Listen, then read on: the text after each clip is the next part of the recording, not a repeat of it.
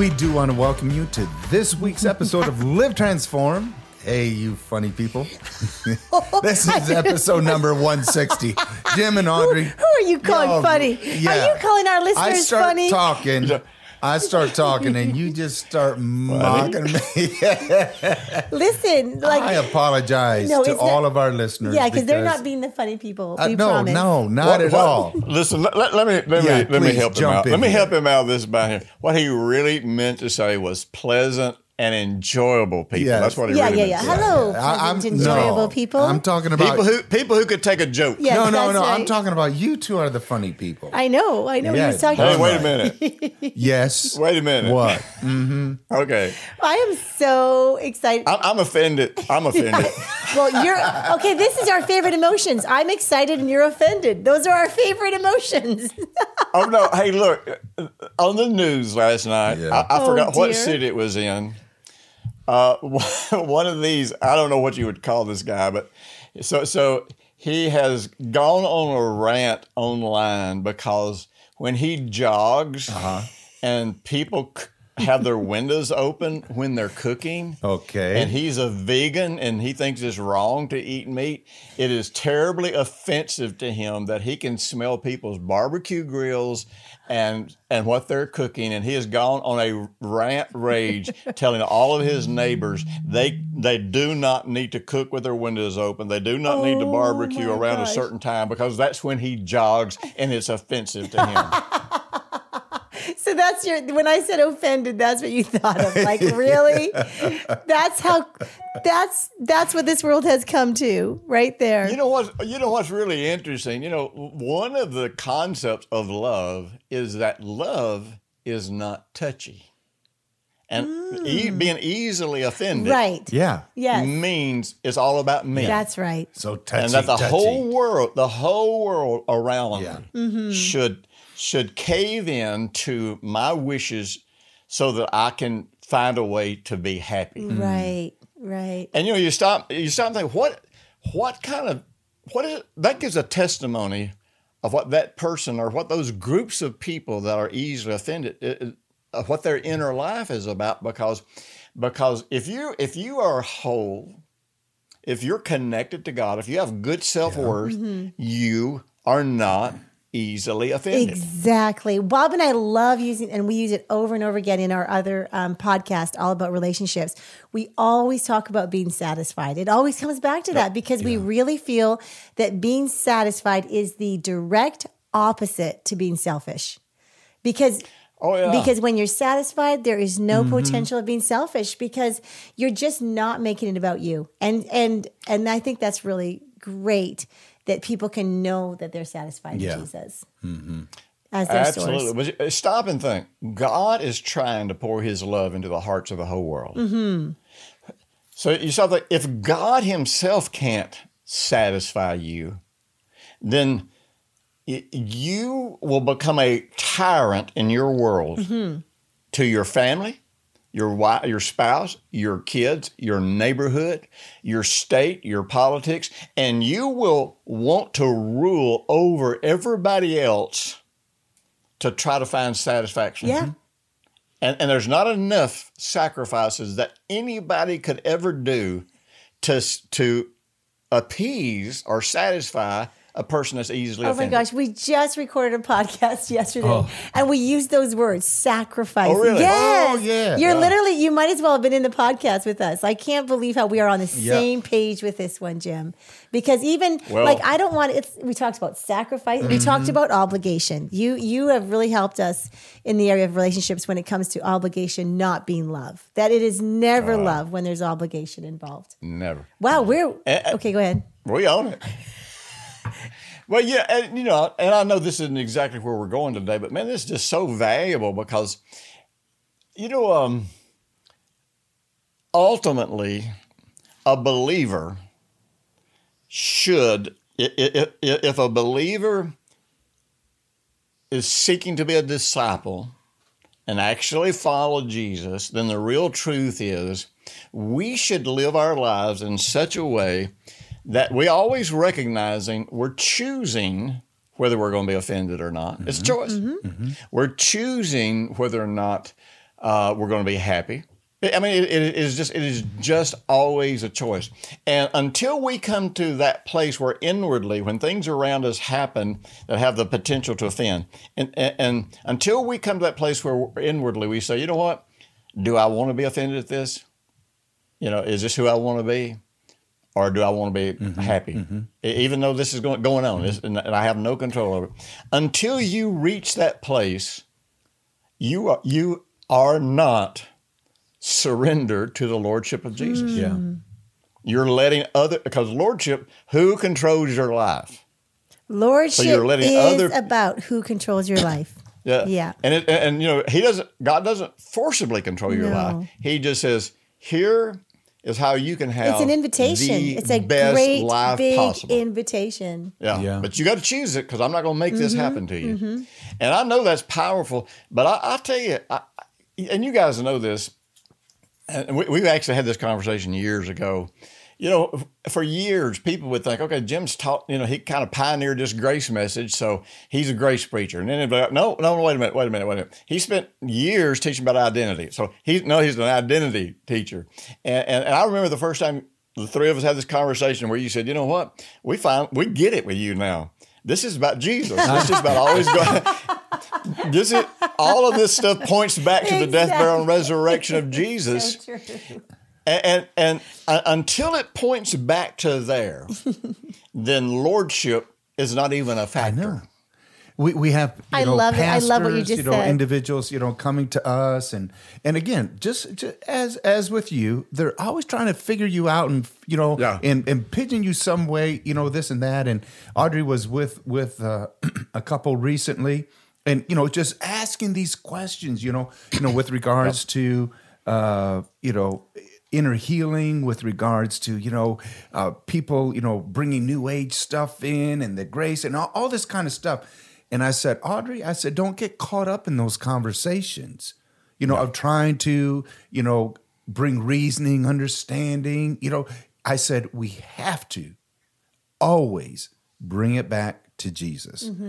Because all people are wanting to do is create themselves as being the center of their own universe Yep. and if Jesus isn't Lord, then I'm telling you, it just isn't going to work. I love it. You know, I, um, I, I we were talking about this earlier. Uh, I'm, I'm finishing my leadership that builds people trilogy within just a couple of weeks, and this is a project that started. I think the first volume I wrote was in the '90s, and so um, and, and I refused the, the, this volume two that I'm coming out with. I refused to write it.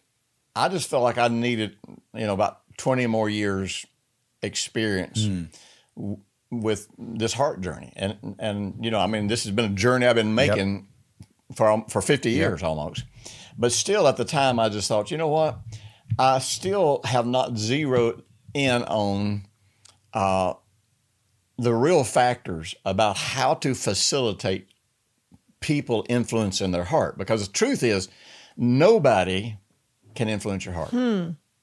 I mean, nobody but you. Mm-hmm. God, God can't even make something happen in your heart apart from your choices and apart from your cooperation and yielding and, and you know and pursuing what it, what He offers. But anyhow, the second the second book, is, the first one is leadership that builds people, developing the heart of a leader, which every parent, every school teacher, every minister should read that book, because if you don't develop the heart of the leader, you, you can only multiply to people what you have. Mm-hmm, mm-hmm. You can't give what you do not have. Mm-hmm. And the reason we got so many carnal Christians is because we got so many carnal leaders. And good, you know, good people, but carnal, natural thinkers. And and so they do try to they, they do try to incorporate all of this stuff in and call it Christian. Right. There's nothing a lot of the stuff that we incorporate in, it's not that it's wrong, but it's wrong if it's not rooted in the death, burial, and resurrection of Jesus.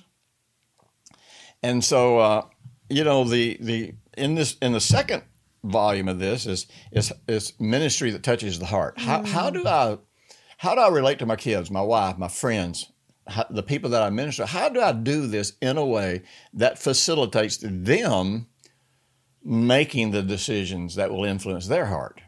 Because, like I said, I can't touch their heart. God can't touch the heart. The devil can't touch their heart. Nobody can touch their heart except them. So, um, but you know, it, it's so interesting. I always come back to a few simple things. It, it doesn't matter. It doesn't matter how in depth I get on anything. I come back to a few simple things. Number one, all everything about salvation always is rooted in uh, the death, burial, and resurrection of Jesus, Yes. because it starts with, "Do I believe Jesus was raised from the dead?" And what does that mean? Not just physically raised. In other words, raised based on the biblical account of mm-hmm. it. And do I believe that because he has won that battle and sh- and will share his victories with me, then do I believe I need to align myself with him? This is what fellowship is, koinonia. Yeah. Do I need to become one with him and share in his victory? Now, everything else is just mechanics. In other words, it, it- you know, uh, the New Agers got a lot of stuff right, but, except they just leave Jesus out. Jesus, death, Yeah. burial, and resurrection out. Uh, they're- You know, but but the problem is the legalists do the same thing. They got a lot of things right scripturally, but they, they leave out the death, burial, and resurrection of Jesus. Uh, every denomination you go go through, they got a lot of stuff right, but in most of it, it is not a faith based on what Jesus accomplished through his resurrection, and therefore the subsequent saying, "Then, then you're my you're my Lord. I will, I will, I will hook my wagon up to you. I will yoke up with you." It- Jim, this is just leading right into the direction that we want to do, you know, with this podcast today. And that is just because what you've just said can bring a lot of assurance to my mm-hmm. life. Mm-hmm. Mm-hmm. You know, all of a sudden, the promises of God, all of a sudden, it becomes m- more than just possible.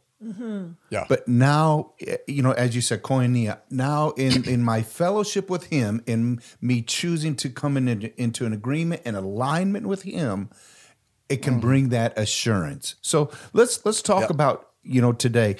There's a, a, a statement that you've made, and that is the overlapping realities, and and that's uh, you know in a direction that we want to take this podcast.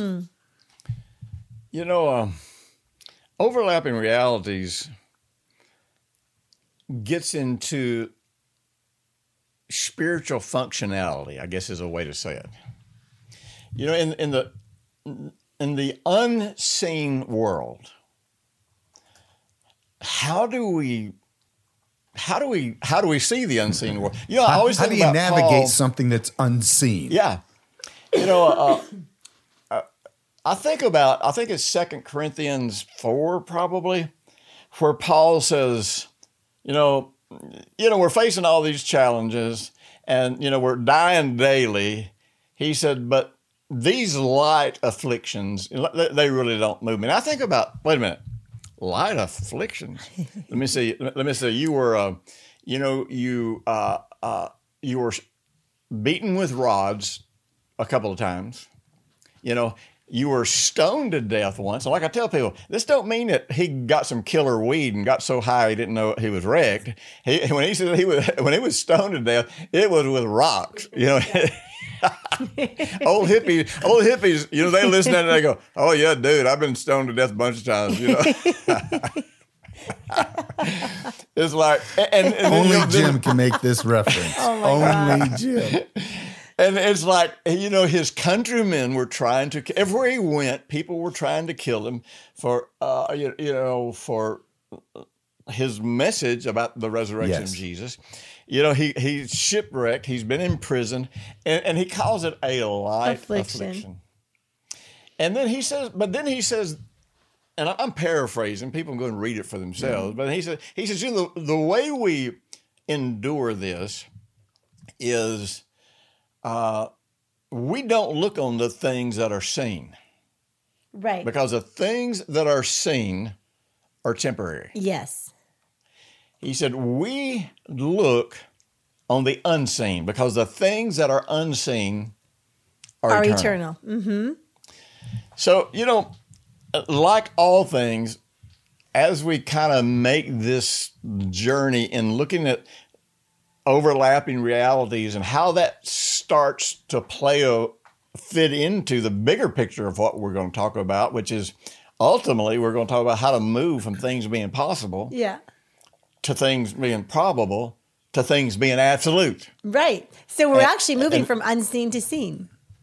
Yeah, and that's what it is. You're Mm-hmm. moving from unseen to seen. So, so we're trying to navigate the the un in an unseen world when we have our entire lives we have been taught we've been influenced to look at the world around us and make all of our decisions based on our evaluation of the circumstances that we perceive. Uh, so often, that's exactly where people begin. Is they begin to you know t- take a look at the landscape of your life, mm-hmm. and then they'll make a decision based on mm-hmm. the scene elements or mm-hmm. resources that I have. Do I have enough or don't I have enough? And based on that, then I'll make that decision. Yes. You know the uh, the early faith movement, and man, I don't want to sound like I'm unappreciative of the faith movement because I am not unappreciative. I learned so much and got so much value from the faith. You know, I got value from the, the discipleship movement. You know, I, I did. I mean, they- had a lot of great points. They just, you know, they, they just ran off the rails with it, just like the faith movement ran off the rails with. They took a lot of their reality, a lot of their truth, and just ran off the rails with it. But one of the things, you know, one of the scriptures in, in Romans chapter four, when it talks about the faith of Abraham, is four eleven or four twelve somewhere there. He says, he says, um, uh, he talks about um, uh, calling those things Which are That, uh, unseen, seen, are not. Mhm. that they as they are if they are. uh, yeah. which are basically unseen, as though they Yeah. were. And you know what the early faith movement did? They actually flipped that scripture and turned it into a form of denial. Mm. And and instead of calling those things that be not as though they were, they started calling those things that were as if they be not. And because and, but the problem is what they were considering were, you know, what they were considering was real was was what they could see. And so the only right. the way the only way they could get their faith to operate was to shut their eyes to the reality. know, to, to the reality of this world. Right. Now that would be great. You know, um, in Chinese history, and and you know, I've studied bits and pieces of Chinese history, um, and and the main reason I studied it is because the Chinese, as you all know, we've talked about a lot. They worshipped the same God that the Jews did. Their account of creation is exactly what the Bible says, and and it wasn't until way up in like 700 B, uh, 700 BC, somewhere some some 50, some 60 BC. It wasn't until that time that that uh, the Chinese people departed from worshiping God and started and got into Buddhism and, and all these all these other things. Most people don't know that Chinese medicine, Chinese science, all of that came straight from from the Word of God. So, so I've studied a lot. Now, what was interesting, the, the Chinese people learned to work with the unseen better than any group of people in history, in the history of the world. Now, the problem is because most people do not understand creation, and they do not believe and understand that we were created in the likeness and the image of God. Therefore, according to God's word, uh, you know, uh, several places the Scripture tells us that we have dominion and or authority or rule over all of the works of God's hands, everything in creation. Now, if we believe that, you know, Adam didn't believe it. Most of the world hasn't believed it. Uh, I tell you who does believe it New Agers and the occult. They know that man rules over all of the works of God's hands. So they operate laws that look like supernatural things are happening when really all it is is laws of physics. But then they use that to say, see, you don't really need God to have to have the supernatural. You don't really need God to have the promises. You don't really need God to have a great life. And uh, so, so they use God's creation, the laws that God programmed into creation, uh, the way God tells us to use it, but then de- then deny, use that as a basis for departing from God. So the sad thing is, most Christians ignorantly will not operate in authority over what God's created. They do not. They think they think really uh, Christians are trapped into this secular sacred dichotomy. Mm-hmm. Everything is either secular without God, which means it's of the devil, or it's sacred, it's with God. Well, that's the stupidest thing that's ever been come up with. Uh, because there is nothing without God. The devil didn't create anything. Nothing is inherently evil. It's all how you use it, hmm. and, and it's all who you make your source. Hmm. So all of that to say, the Chinese had this this exercise that they learned. Eh, they they called it Iron Shirt Qigong. now, just you say the word. You say the these are Chinese words, just like Hebrew words. You know, we take Hebrew words today, and and we can't believe them because they're not scientific 21st century words. So you said iron shirt taikon? Yep, Qigong. Qigong? Q Q I Q I. Don't spell it to me. Just tell me how to say it. iron shirt Qigong. Iron shirt Qigong. So I'm thinking of you Iron ironing your shirt, shirt and give it. Iron, yeah, that's right. like a con artist. now I I have I have seen people demonstrate this.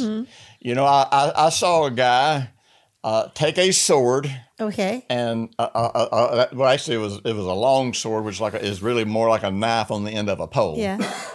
and, uh, and and and demonstrate how sharp it was. And he would take that he would take that thing and stick the end of it, but you know, in the corner, like between the wall and the floor, so it would be held in place. Then he would get back and he would put it on the soft spot of his neck, and he would lean over and put all of his weight onto that sword. It'd never break his skin. So that, that's the idea of where the iron shirt comes in. Being able to stop something like that from being able to to penetrate. Huh. So so the Chinese Do So that looks like want- magic. Do not try this at home. Yeah. No, absolutely. Well, that is the problem because in the secular sacred mentality, people say, "Well, see, that's of the devil." No, mm-hmm. that's people who don't know God, but they know physics. They know they know how to operate in God's creation. But now here was the problem. The see the the Chinese people, the reason they became so proficient in martial arts is because the government took their weapons away from them. Mm. I didn't You know think that. I did not know that. Think about that for a few Yeah. minutes. And wh- why do governments take weapons away from you? So that you cannot protect yourself against the government. Mm-hmm. That's the only reason governments are ever interested in taking your weapons away from you.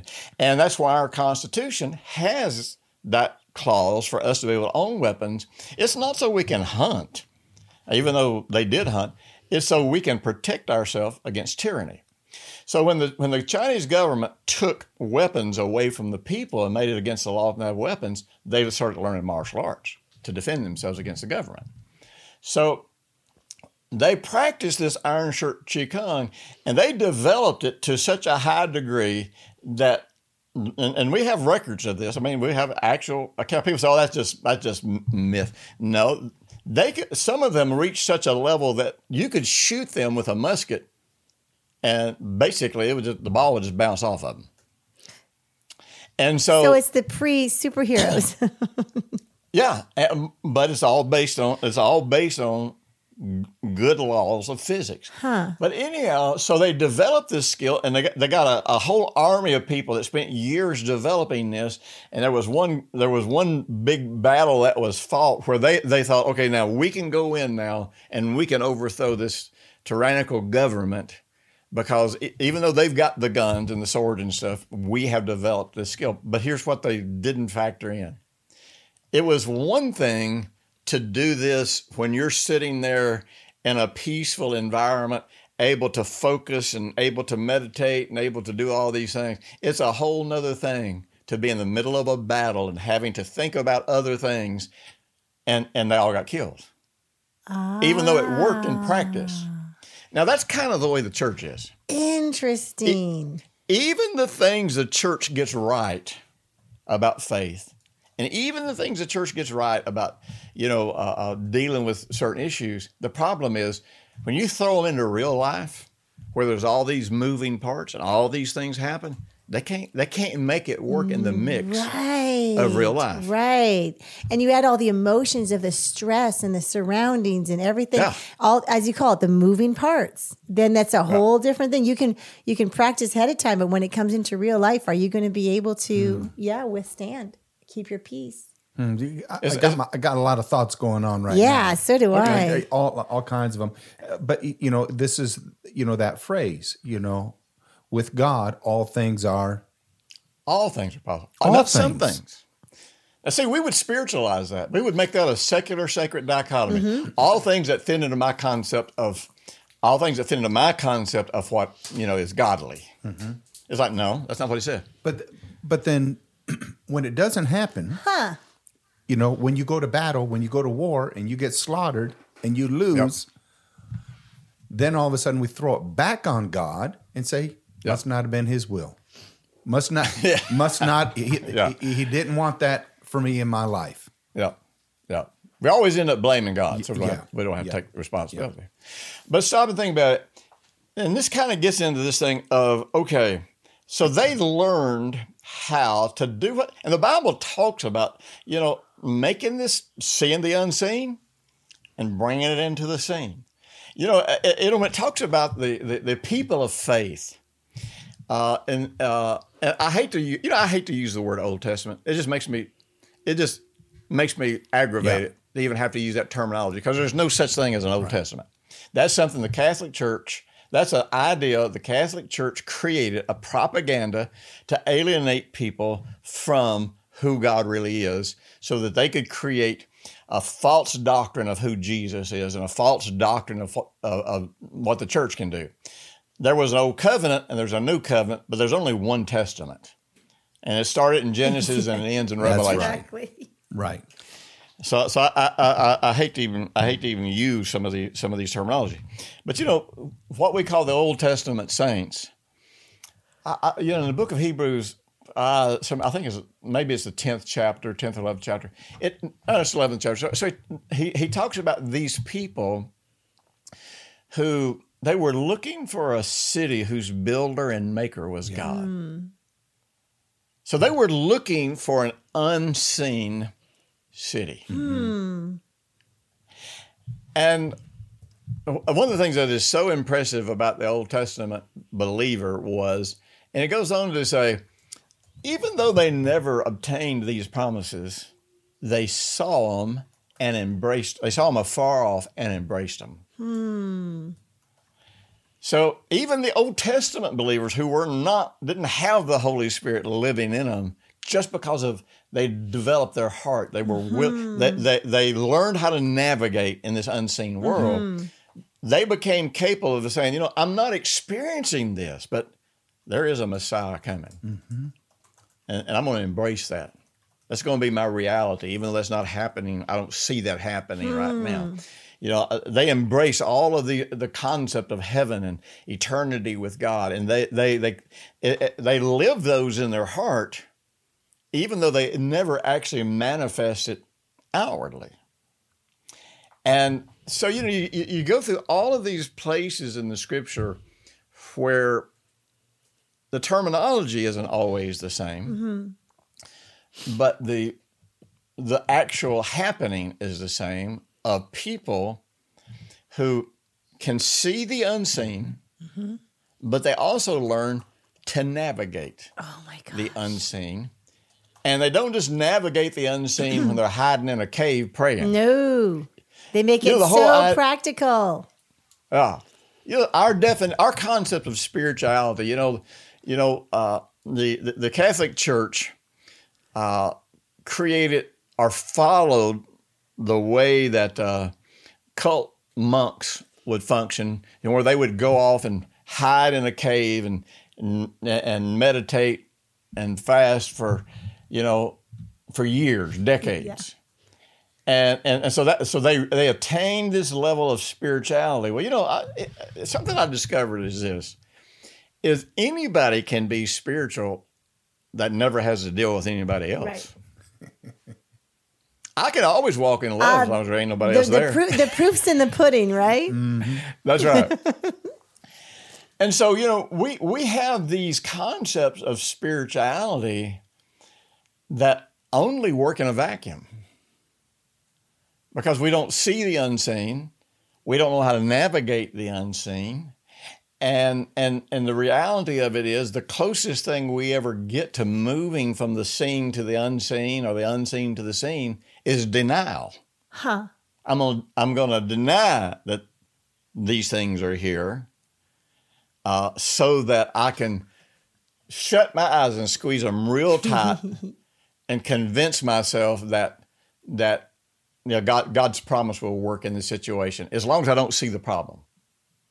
I'm so intrigued in the direction we're going in this podcast because everything about me just knows that my faith, which is actually just seeing, making the unseen seen, that's what faith.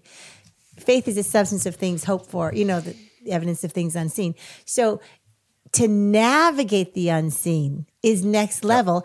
And faith, which is seeing the unseen, really pleases God. Like it actually brings him pleasure. Like I yeah. as as my best friend, there's nothing that pleases my best friend Jesus more than when I can navigate the unseen and truly see what cannot be seen. No. That gives him so much pleasure because he can he knows he can do so much with that.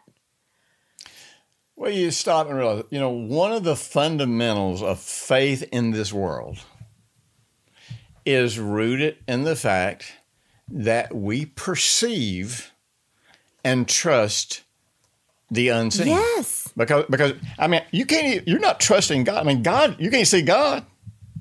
And then when you with a natural eye. And I remember recently someone said, um, I don't really hear God. I just have an impression. I said, that's what all of us have. None of us actually hear God. At least I don't know anyone that actually does.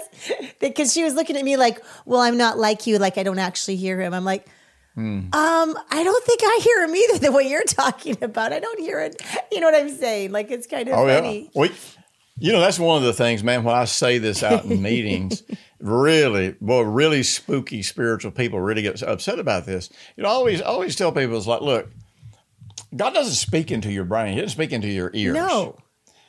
God speaks into your yes. heart, and, and, and, this is a whole nother language. This is a whole nother. Uh, I mean, not the, English. The Greek, the Greek and the Hebrew, which are, are, the languages that God gave us to understand Him, they they really imply that this is more along the lines of a, of an impression right. or a knowing. Yeah. We are the ones that give it words. That's like we're like we become really good at translating. Like we become yeah. just like I go to other countries and get trans- translators.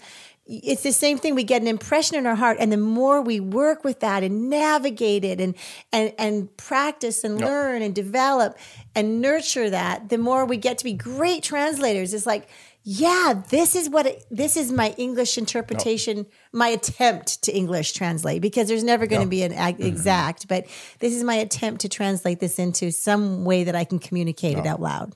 Now, now, a lot of people are deeply offended by that, though. Oh, no, I do hear God. I mean, I actually hear word. I hear God speak. Oh.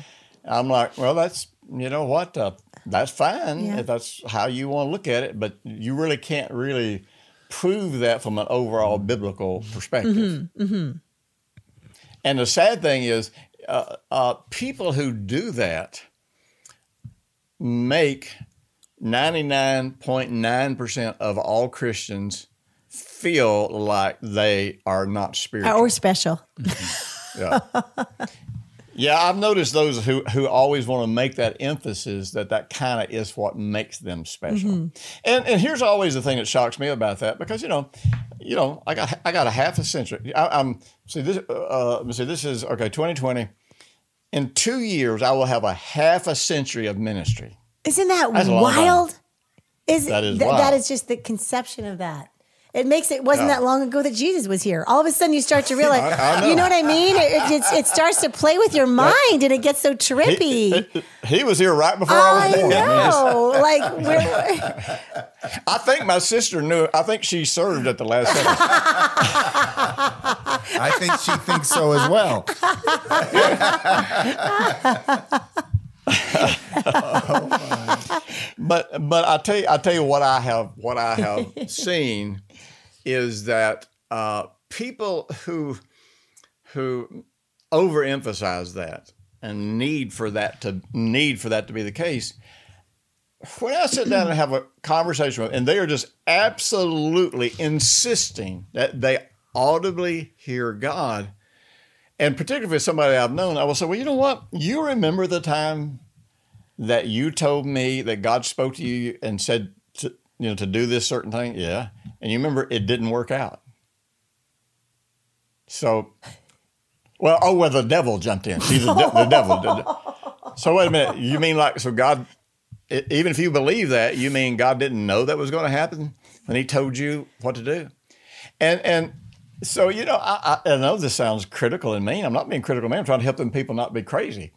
But you know, usually with those people, I would find that they would have a history of making bad decisions Exactly. based on saying that they heard God say something to them. Yeah, I, I I have misused that statement a few too many times in my life, and I've I've repented, and it was it was yeah, but it was my way of being spiritual. Yeah. Okay, uh, but Jim, I, I, I, don't, I this might be off on a trail, but I think we've kind of gone there anyway. I, I want to talk about modern day prophets and prophecy. Because a lot of times this is the then the next step where they go is into this you know unseen where they're looking for that next word of the lord. You know somebody prophesied somebody told me somebody directed me. And so they go back to uh, you know the reference of the role of a prophet that mm-hmm. where they would you know like Bring direction. they would bring direction to the kings, you know, mm-hmm. and they would have to wait. And so I, I find that f- far too many are waiting for their next word from the Lord Yep. through someone else. Well, sadly, again, 50, nearly 50 years of ministry experience. Yep. I have seen that people who make decisions based on prophecies and words of knowledge and stuff, again, have a horrible track record. Mm-hmm. They are they very seldom make the right decision.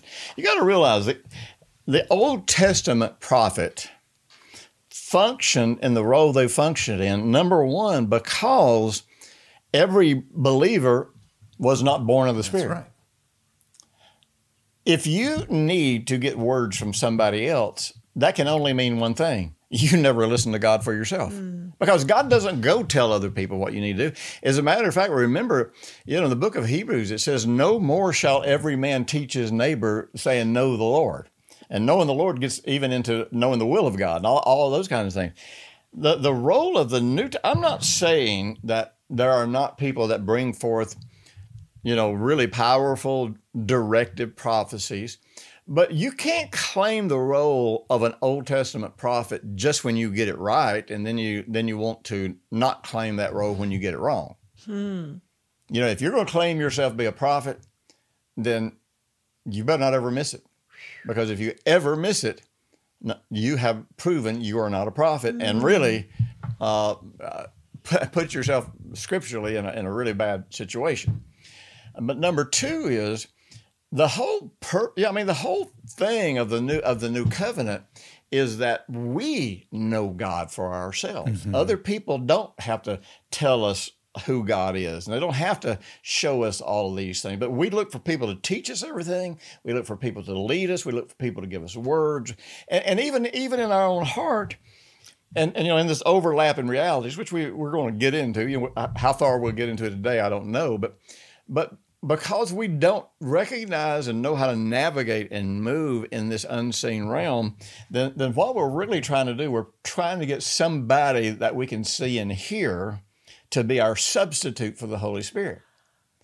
And we want them to, uh, you know, we want them to tell us what we don't trust God to show us and reveal and impress, uh, you know, in our own heart. It's like a survival. It's like because I'm not navigating the unseen very well, I need you to help you, to do something Yeah. for me that really only God can do. Because he wants us to take this journey. Like Jesus loves us enough to make this so personal that everyone gets to take the journey, not just me, Bob, and Jim. Like, and listeners, you know exactly what I'm talking about. When you're on this journey, there's nothing more that doesn't make you feel more loved than when you know in your heart of hearts that you've heard and this is personal that you've you've got Mm-hmm. an impression in your heart where you know that God is speaking to you in your heart.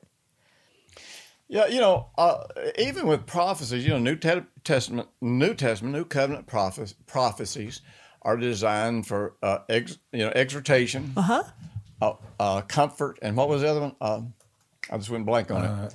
Uh, edification, exhortation, comfort. So uh, you know, you don't have a model of New Testament prophets uh, that their whole ministry is is is giving direction to people to know the will of God. You just don't have that. Uh, you, you know, stop and think about when the prophet came to Paul. Uh, you remember when I believe it was Agabus, the prophet, who came to Paul, and, and, and Paul was on his way to Jerusalem. Now, keep in mind, God had already told Paul himself not to go to Jerusalem. Paul didn't listen, so why did he need a prophet? Because he wasn't listening to God. And so a prophet comes to him and says, and you know, tear, tears off part of his garment and and ties Paul up with it, and, and he says, This is what's going to happen when you get to Jerusalem. You're going to be bound and da da da da da. da. And, uh, and and what what was interesting, Paul, you know, we, we we quote where Paul said, "None of these things move me," as if that's a great thing. No, what he's saying, if you get that, if you read that whole context, he said, you know, God's told me this, and people have prophesied this to me everywhere I go, but it, it don't move me. I'm still not going to listen to God. I'm still going to do what I want to do. We don't we don't realize how willful Paul became in in this situation, and so so the only real models we have uh, in a, a New Testament prophecy being directive, or the primary model we have in the New Testament, is when a person just won't listen.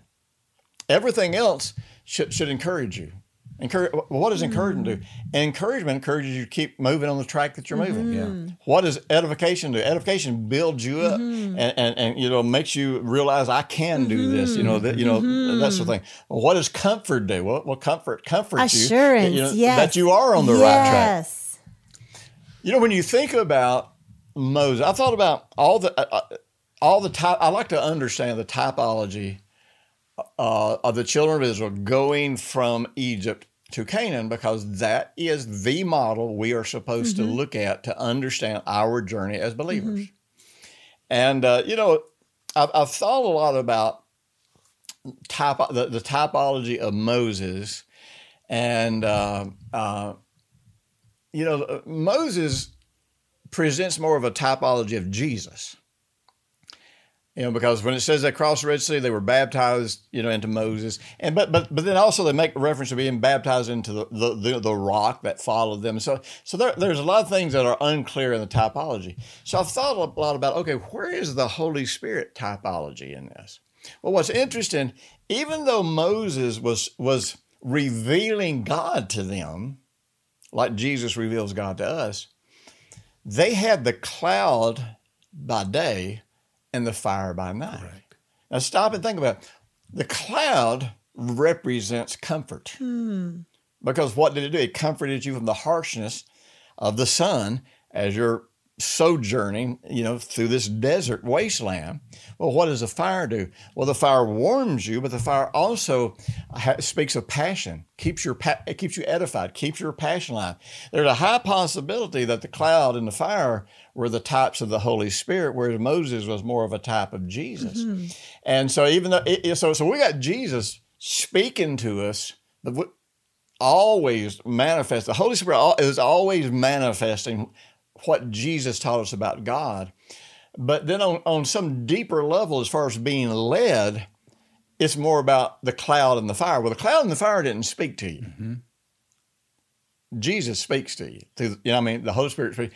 But the cloud and the fire is kind of that inward witness, that inward knowing, mm-hmm. that impression, that intuitive awareness of just follow the cloud. Now, God, you know, God's already told me to go to Canaan, and now He's provided this comfort. So I'm gonna stay in peace. I'm gonna, I'm gonna always stay in the way. You know, in other words, there's all of these somewhat subjective factors that are based on the objective Word of God. You, you understand what I'm Yes. saying? You know, when, when something's objective, I might read the Word of God about doing this or whatever, and not not feel it because I can't I can't really I can't really see how that's really going to help me or how I'm going to win that.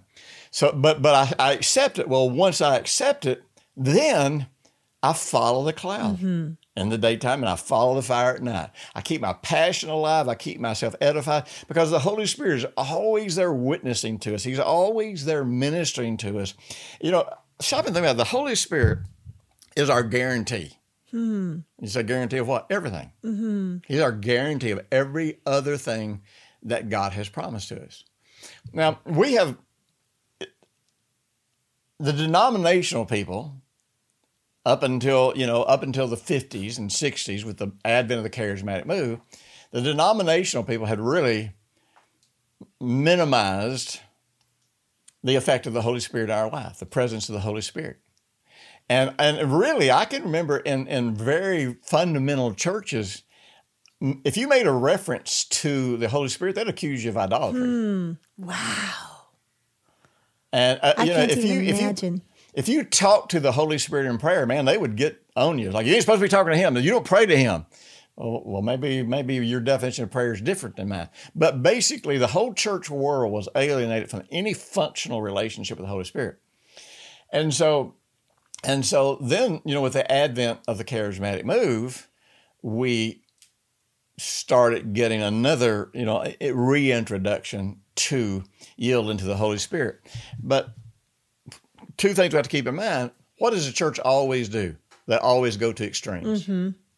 Always, no matter no matter what doctrine it is, just like the, the fake grace movement took grace and went to an extreme to the point that it made it made the, the doctrine of grace uh, reprehensible based on the way they presented it.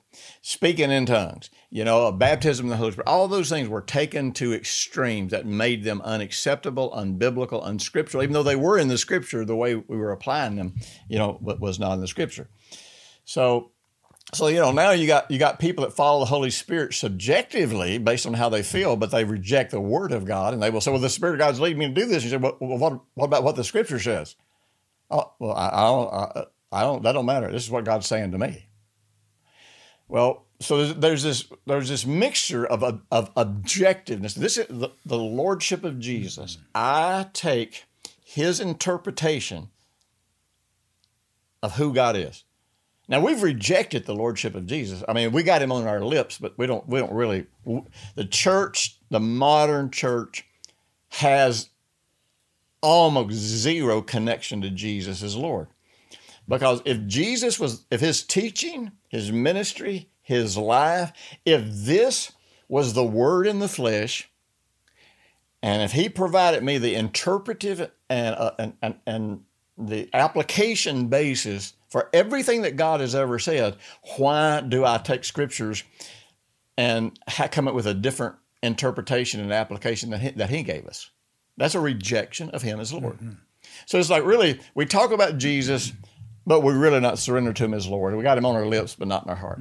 We make reference to the Holy Spirit, but we really got him in our lips. We don't. It's really, it's really not, really not a heart thing.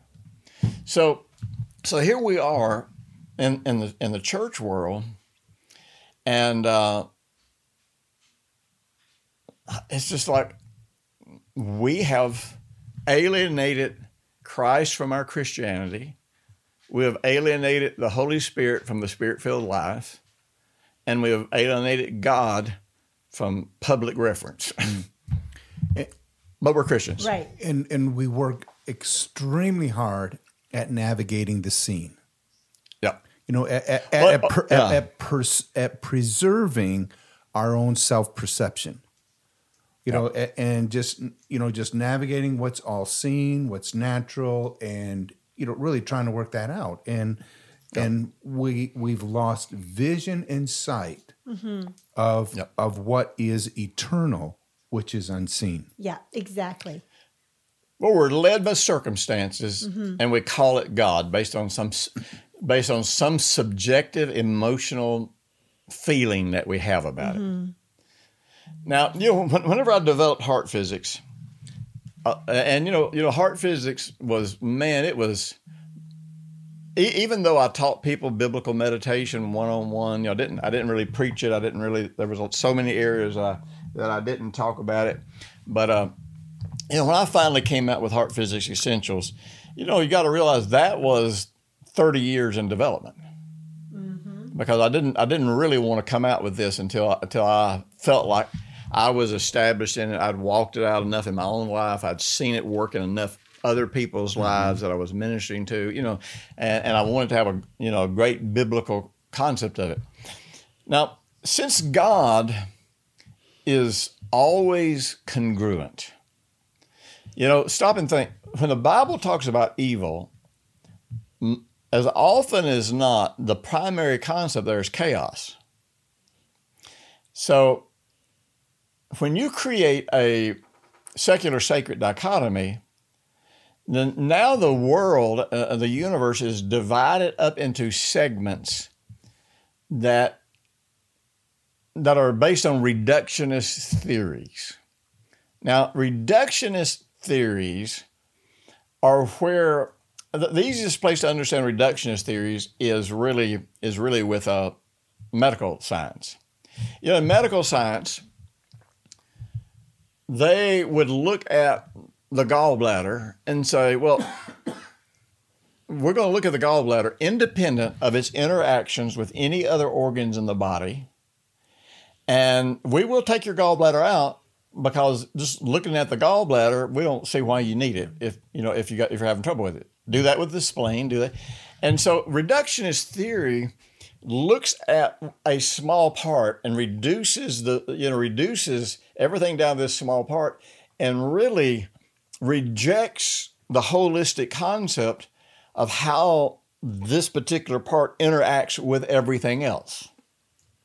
Does that make mm-hmm. sense? So, so most of the ways that people think about God, think about theology, think about the Bible, is is a is a list a list of disconnected segments, uh, none of which are similar to the other, and and really you get into this idea that okay, when it's I, well, I'll give you an example. So somebody says, "Okay, so I want to, I want to under, understand. I, I, I need some help with with the area of forgiveness." And so it's like, okay, so you help them work through, say, forgiveness toward their parents, and then you know, uh, and they think, you know, like, oh, I got victory, and I got victory, and so then then they call you back a year later and say, you know, something, uh, I got a different issue now, and that's about forgiveness, but it's a different issue. Well, well what is it? Well, uh, yeah, I now I need to now I need to really deal with some forgiveness with my spouse. It's like, what do you mean it's a different issue? Right. It's not different because it's a different circumstance.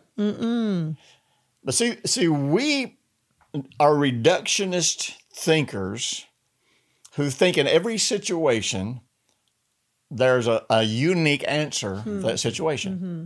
You know, the core of all invisible things, the core to everything that happens in the universe is one, there's one law that governs all things, and that is the law of the seed. Mm-hmm.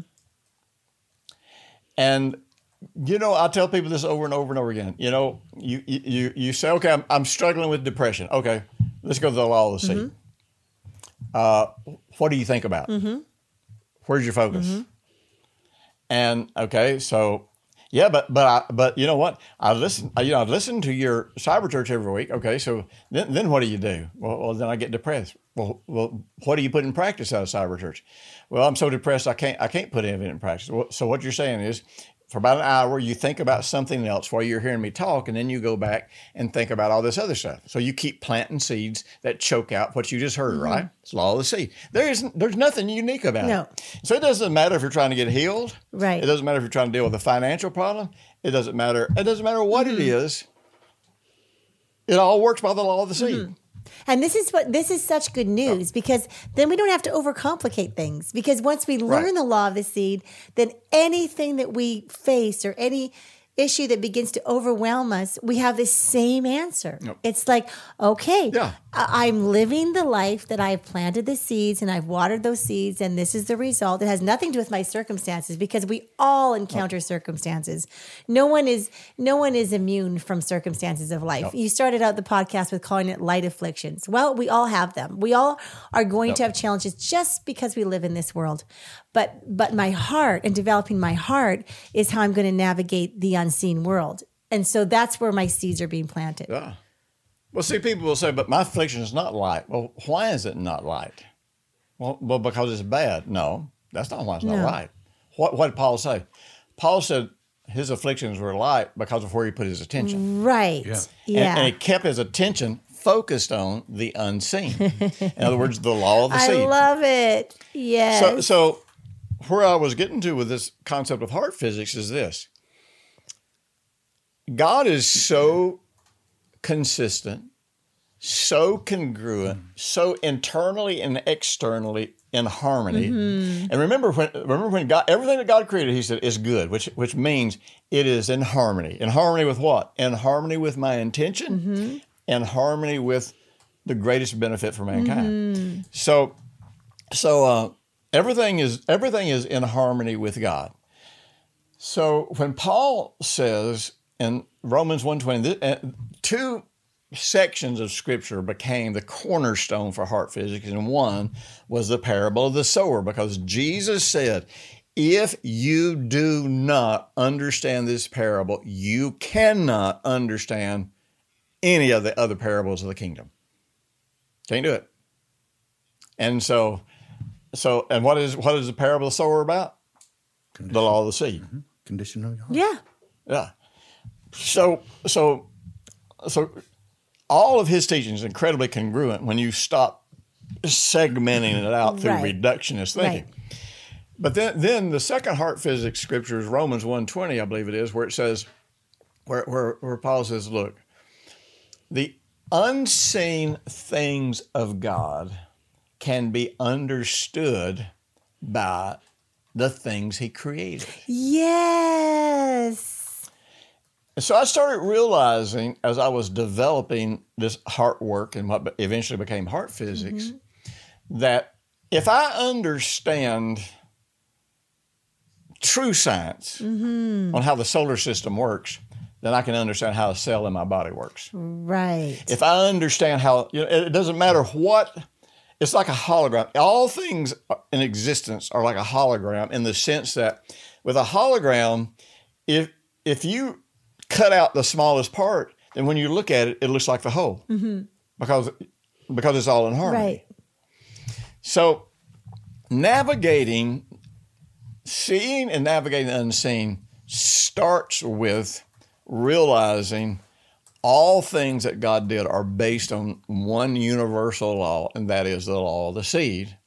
And when I start there and and start embracing that, then and we'll get into this next week. Then when I look at something, that becomes my filter that changes my perception, what I see. Because remember, even with the natural eye, with the natural eye, it is not your eye that defines what you see, it's your brain.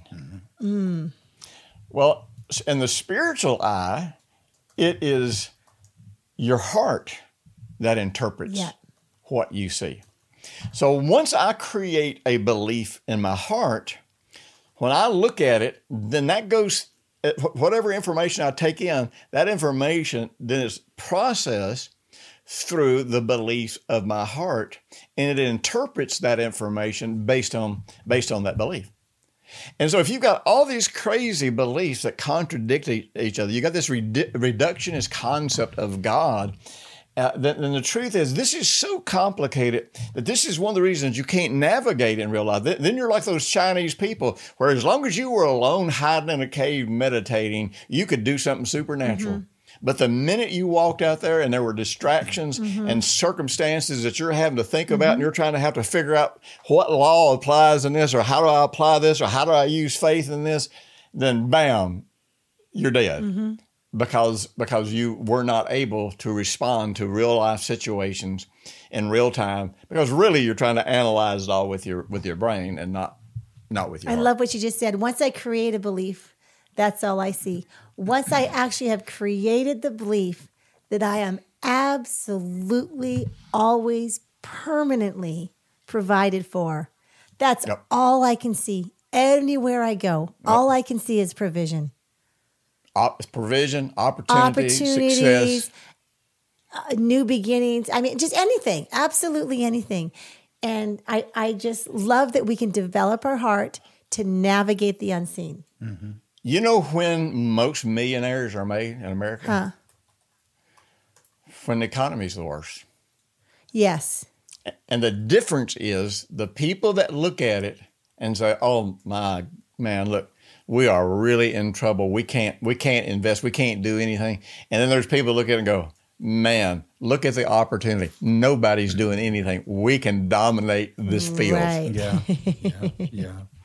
Wow, this is this is just really been good. And I, yeah, and I'm What excited did- for the next s- sessions as we start to go from these pro- possibilities to probabilities. Yeah, Yep. yeah, A- and and I know you've kind of heard these cliche things, but we just can't afford to go to a, a church service on a Sunday. You know, mm-hmm. and that's that's kind of the way it is. You, you you you create this event and and it's there, but then the rest of the week, the rest of the time, you know, it's, is like you said. You, you I step out into this world and I get shot. Yeah. And it's just like, mm-hmm. God, where are you? And he's like, I'm here. I really, He, he's where you left him at church. But when God is so beautiful Oh. and so amazing, that's what you see all the time. You mm-hmm. see it, you, you, you know, it's just incredible. I saw a rabbit this morning. I know I always get back into my little hippie things. Here we go. I saw me and Winston rode for a she walk. saw a rabbit. oh, I saw a rabbit with you the didn't, you, but you didn't see the Roadrunner, did you? Oh, shut up. And was, and was Wiley Coyote chasing him? Stop it. There was a coyote. I heard the coyote. I did hear a coyote today. Um, but no, this rabbit had exceptionally big ears. It was so cute.